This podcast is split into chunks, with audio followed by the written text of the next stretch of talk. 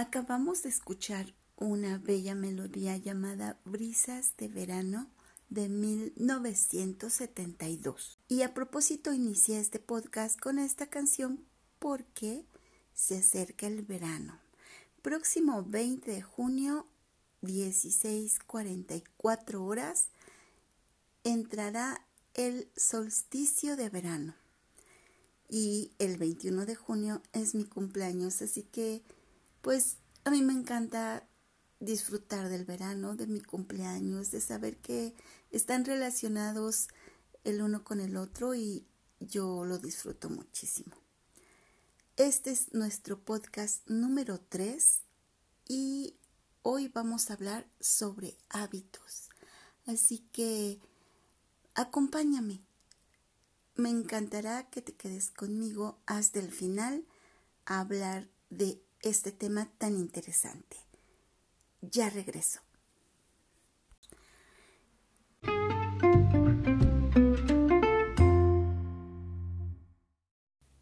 Lecciones de Amor, un podcast que tocará tu alma. Ya lo decía el buen John Maxwell. Puedo predecir el resultado a largo plazo de su éxito si me muestra sus hábitos diarios. Pero, ¿qué son los hábitos? ¿De dónde surgen? ¿Para qué sirven? Te voy a platicar. Nuestros pensamientos crean una especie de surcos en el cerebro. Todo lo que se va repitiendo son conductas que se van arraigando en nuestro día a día. Es como si fueras caminando todos los días el mismo camino. Por ahí por donde pasas dejas huella. Por ahí, por donde pasas, vas haciendo a un lado las piedras, las hojas, las ramas y entonces se va marcando ese transitar, ese pasar tuyo. De esa manera es como sucede en nuestro cerebro.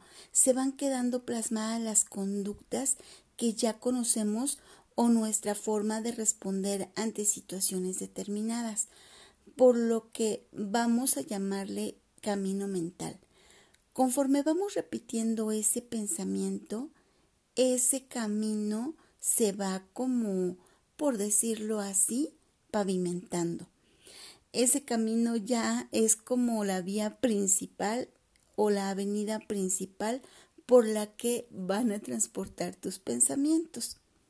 Recordemos que los pensamientos crean hábitos, los hábitos crean creencias y yo te diría que ese es un círculo vicioso en el que las creencias vuelven a crear estilos de pensamientos y comenzamos otra vez.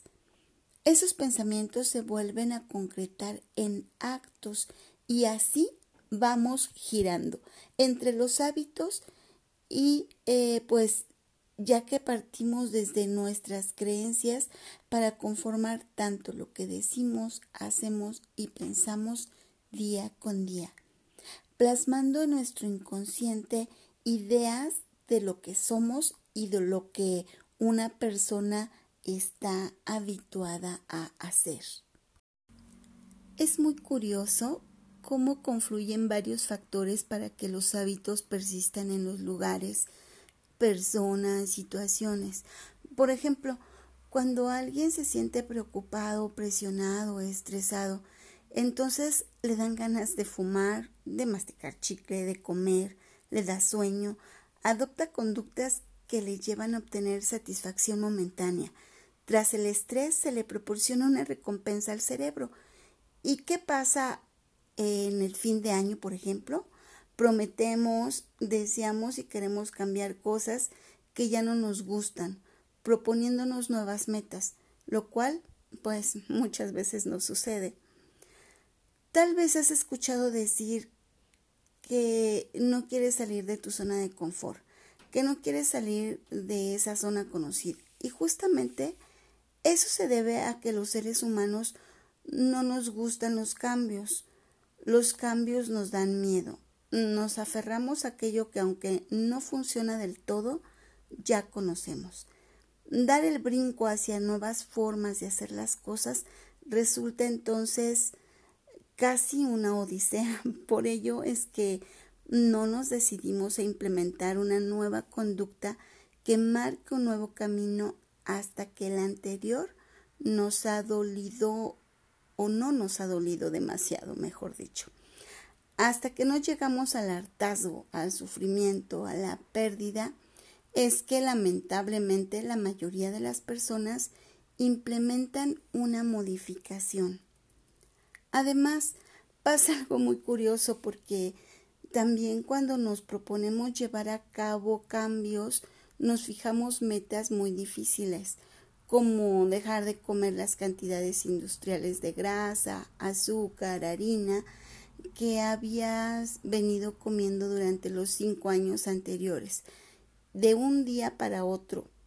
Por supuesto que ante estas metas, como eh, es indudable que vas a fracasar y con ello el sentimiento de frustración va a venir de inmediato.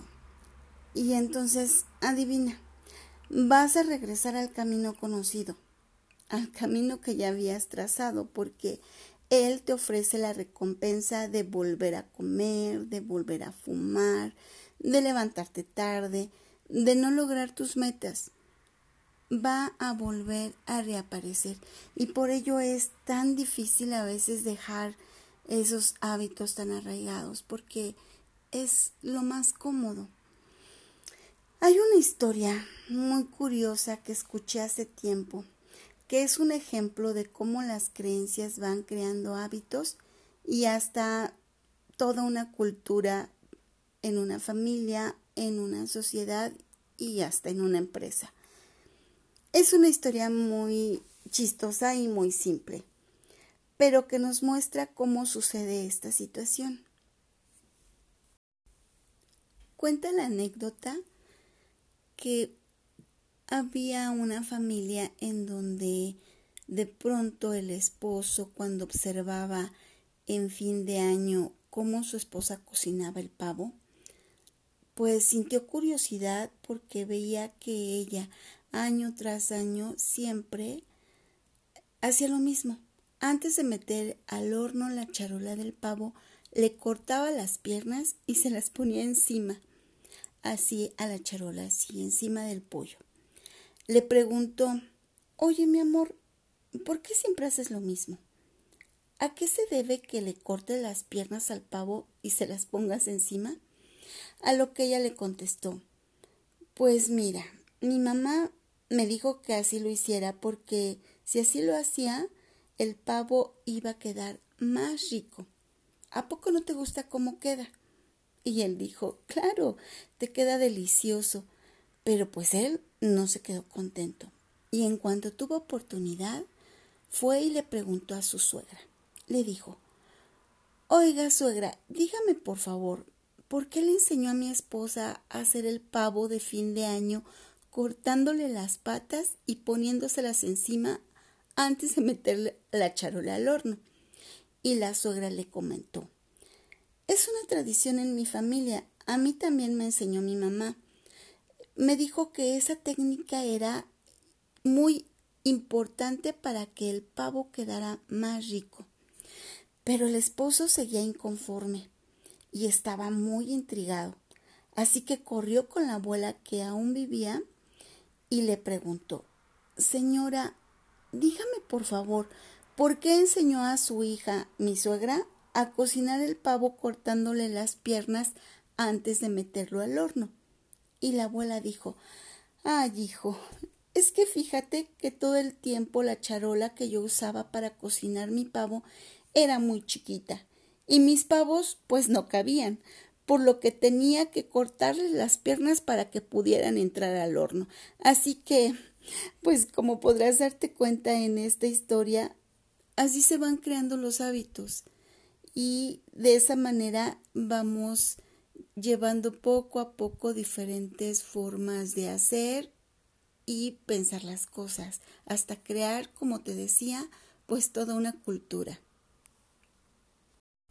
En alguna ocasión leí un artículo científico muy curioso en donde decía que había sido encontrado un fósil de una cucaracha y que estos bichos pues casi no han cambiado mucho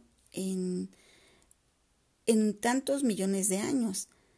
Y se preguntaron por qué. Y llegaron a la conclusión de que estos animales casi no tenían depredadores.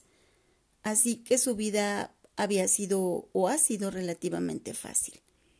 Lo mismo pasa con los seres humanos. Valga la comparación. No tengas miedo de soltar, de cambiar, de destruir, porque entre más cambios implementes, más grande será tu aprendizaje y tu crecimiento. La valentía que implica dar el primer paso, por pequeño que sea, es más importante que los años de comodidad sin crecimiento que puedas tener. Y con más razón en este momento, cuando estamos viviendo una realidad que aún no podemos creer, una pandemia que nos ha llevado a revisar la forma en cómo hemos venido haciendo las cosas, nuestras relaciones, nuestros hábitos higiénicos, nuestras formas de organizarnos como sociedad y como familia. Hoy por hoy se trata de adaptarse a los nuevos cambios que los tiempos nos exigen. La frase que aquí aplica sería adaptarse o morir. En este podcast quiero regalarte cuatro consejos para poder cambiar esos hábitos y no sufrir en el intento. Así que vamos a empezar con el consejo número uno. Sustituye. El ser humano es un animal de costumbres, dice la frase. Y efectivamente, no podemos dejarlas o dejarlo de lado. Lo que sí podemos es sustituir por algunas más positivas cada vez. Por ejemplo, si te cuesta trabajo desmaquillarte la cara antes de ir a dormir, sustituye ese mal hábito por dejar una botellita de aceite de almendras o desmaquillante a un lado de tu cepillo de dientes. Así cuando por la noche vayas a lavarte los dientes, tendrás a la mano el producto que te recordará que debes limpiar tu piel antes de ir a dormir. Otro ejemplo, si quieres dejar de tomar refresco, haz un pequeño cambio. Deja sobre la mesa una gran jarra de agua fresca de sabor con mucho hielo.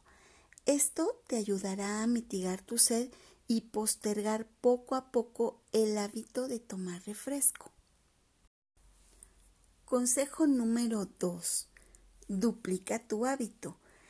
Entre más nos evitamos algo, provocamos un mayor deseo de ello. ¿Te acuerdas cuando en casa tus padres te negaban ir a algún paseo? ¿Comer pan de dulce o te negaban jugar con el balón de tu hermano? Pues es justamente lo contrario. Si te encanta comer cacahuate, en vez de una bolsita, cómete dos. Hártate de comer cacahuate. Si tienes el hábito de estar limpiando y limpiando tu mesa, estos son ejemplos. Mm, tu mesa de la sala, proponte limpiarle el doble de lo que lo haces. Esto hará que la situación te desagrade y por lo tanto la conducta se extinga. Un último ejemplo. Si te obsesiona eh, cerciorarte de que has cerrado bien la casa y el coche cuando sales de viaje, revísalo cinco veces más. Así llegarás a confiar que con una vez es suficiente. Algo muy importante en esta parte. Seguramente experimentarás diferentes emociones, alivio, enojo o te sientas tonto o tonta por hacer las cosas de esta manera. Te voy a pedir que escribas lo que estás sintiendo y pensando. Confróntate a ti mismo, a ti misma. De esta manera manejarás valientemente el conocimiento de la persona que eres y eliminarás esos patrones de conducta. Consejo número 3. Interrumpe. Cuando te cachas repitiendo los hábitos que no te gustan una y otra vez, si pierdes los estribos con gran facilidad, si te encuentras postergando tus tareas, Si te has cachado siendo apática o apático a mejorar tu forma de hacer las cosas, si te das cuenta que no organizas bien tu dinero, que comes rápido, que no te gusta convivir con tu familia, respira profundo y decide rehacerlo como te has propuesto hacerlo para mejorarlo. Además, mete a la razón en la ecuación y piensa si vale la pena enojarte, reaccionar, postergar, no hacer y que has estado pagando muy caro hacer las cosas de esta manera, que ya no te funciona. Consejo número 4. Haz afirmaciones y planteate metas. Puedes tomar una libreta, una cartulina y empezar a anotar tus logros. Esto te hará sentir orgullosa o orgulloso de ti, ya que tu cerebro notará que eres capaz. Se han hecho estudios que revelan que es más eficaz escribir lo que deseamos alcanzar y crear un programa paso a paso para lograrlo que nada más pensarlo. Así que en esa libreta escribe tus metas. Después de leer tus logros, escribe una afirmación. Por ejemplo, el día de hoy logré no fumar. La meta escrita es como las de los alcohólicos de 24 horas. Solo por hoy no fumaré. Y mi decreto sería, soy capaz de llevar a cabo lo que me propongo. Tengo la fuerza para encontrar, para realizar acciones que le hacen bien a mi cuerpo. Recuerda que las afirmaciones deben ser positivas, dichas en tiempo presente y en primera persona. Yo soy capaz, yo puedo lograrlo. Me siento bien cuidándome. Pues este ha sido un podcast breve y práctico que con mucho cariño estoy compartiendo contigo. Recuerda que estoy empezando este es mi tercer podcast que estoy compartiendo con mucho gusto, con mucha alegría y como lo decía en el podcast pasado, me está encantando, lo estoy disfrutando muchísimo. Espero me sigas acompañando cada semana los viernes en este podcast Lecciones de Amor. Vamos a tener diferentes temas y también entrevistas con especialistas. Te tengo varias sorpresas, así que no me abandones. Don't let me down, como dirían los Beatles. Te mando un abrazo muy fuerte. Recuerda, soy Marilu Ortiz y esto fue Lecciones de Amor.